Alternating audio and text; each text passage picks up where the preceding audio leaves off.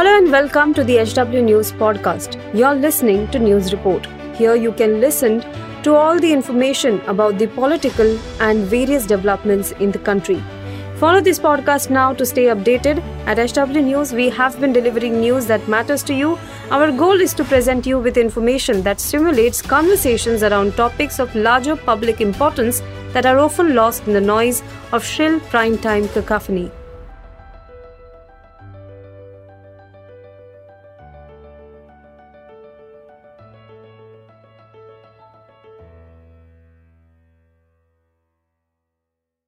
राजनीतिक दलों की पहचान, उनकी विचारधारा, उनके वादों और नेताओं से होती है। क्या होगा तब जब एक अलग ही विचारधारा की पार्टी चुनाव जीतने के लिए अपने प्रतिद्वंदी पार्टी की तर्ज पर चुनावी वादे करने लगे?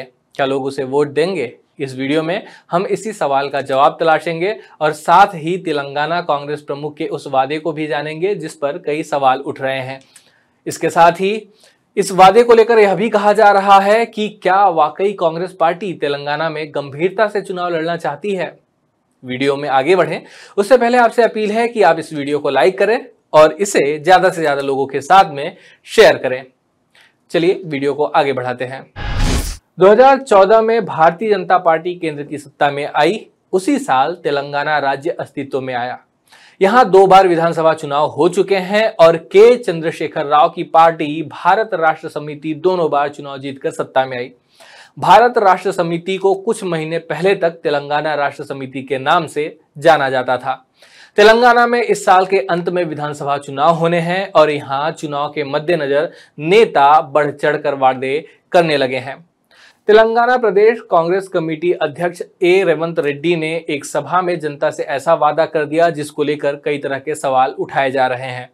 दरअसल, ए. रेवंत रेड्डी, जिन्होंने टेंपल टाउन भद्राद्री की उपेक्षा का आरोप मुख्यमंत्री के चंद्रशेखर राव पर लगाया था उन्होंने वादा किया कि अगर कांग्रेस पार्टी सत्ता में आती है तो वह इस मुद्दे को उठाएगी और 100 विधानसभा क्षेत्रों में 10-10 करोड़ रुपए की अनुमानित लागत से भगवान राम के मंदिर बनवाने का प्रस्ताव भी लाएगी।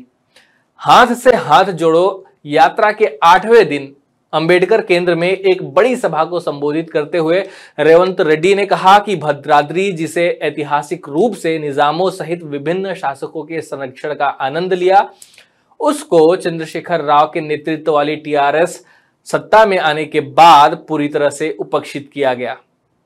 रेवंत ने भद्राद्री, रामालयम को रेशमी कपड़े और तालम बरालू चढ़ाने की पारंपरिक प्रथा को पेश नहीं करने के लिए मुख्यमंत्री की आलोचना करते हुए उन्होंने कहा कि कांग्रेस सरकार मंदिर के विकास के लिए विशेष धनराशि देगी।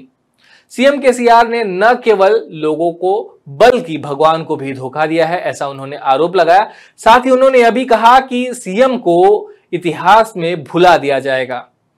कांग्रेस के सत्ता में आने पर अधिक लोक लुभावन योजनाओं को लागू करने का वादा करते हुए रेवंत रेड्डी ने मंगलवार को कहा कि कांग्रेस पार्टी हर गरीब परिवार को इंदिराम्मा आवास योजना के तहत घर बनाने के लिए पाँच लाख रुपए की सहायता प्रदान करेगी।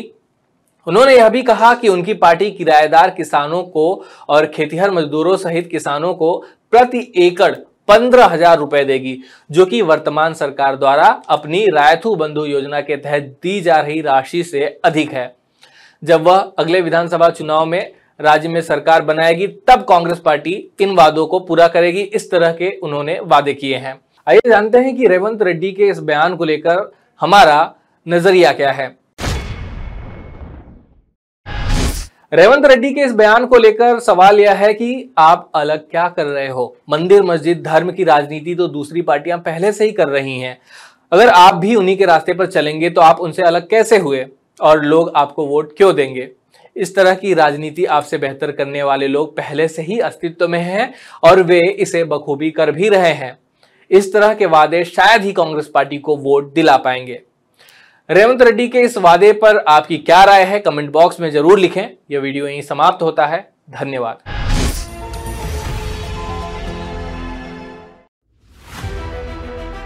If you like this episode, please rate us with 5 stars right now. HW News podcasts are available on BingePods and all other audio platforms. Also, don't miss to check out editorial with Sujit Nair from the House of HW News podcast, and we are sure you will love it too.